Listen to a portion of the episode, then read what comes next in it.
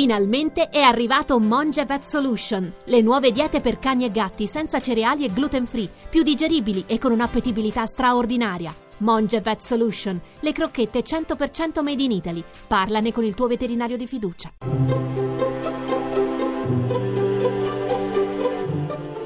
Il pensiero del giorno.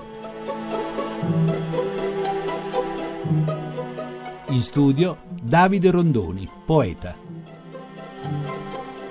Ho letto che la famiglia Zuckerberg, insomma il padrone, il proprietario, il fondatore di Facebook e ora di altri social collegati, ha una fondazione, una ricchissima fondazione padrona di molti soldi, il cui compito è, entro la fine del secolo, secondo le parole testuali del direttore di questa fondazione, sconfiggere tutte le malattie del mondo.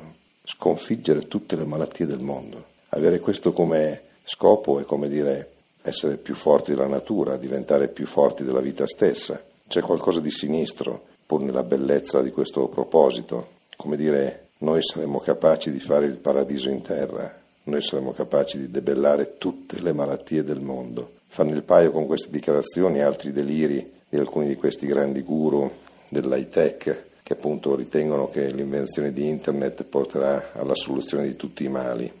Beh, intanto vediamo che sicuramente hanno portato molta comodità, ma anche insegnato a gente a fare le bombe e messo in giro contenuti non sempre adeguati per i nostri ragazzi.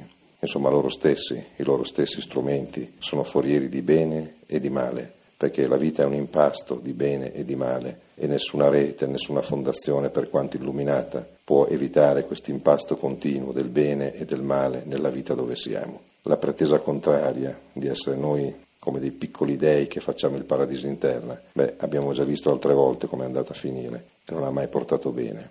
I poeti sono una razza strana, ma hanno sempre messo in guardia da queste cose, non perché non desiderano il paradiso, ma perché hanno gli occhi accesi e vedono che il paradiso, se c'è, non è qui. E qui occorre un'altra cosa, occorre il dramma, la pazienza e soprattutto l'umiltà, cosa che mi sembra al signor Zuckerberg e ai suoi sodali difetti un poco.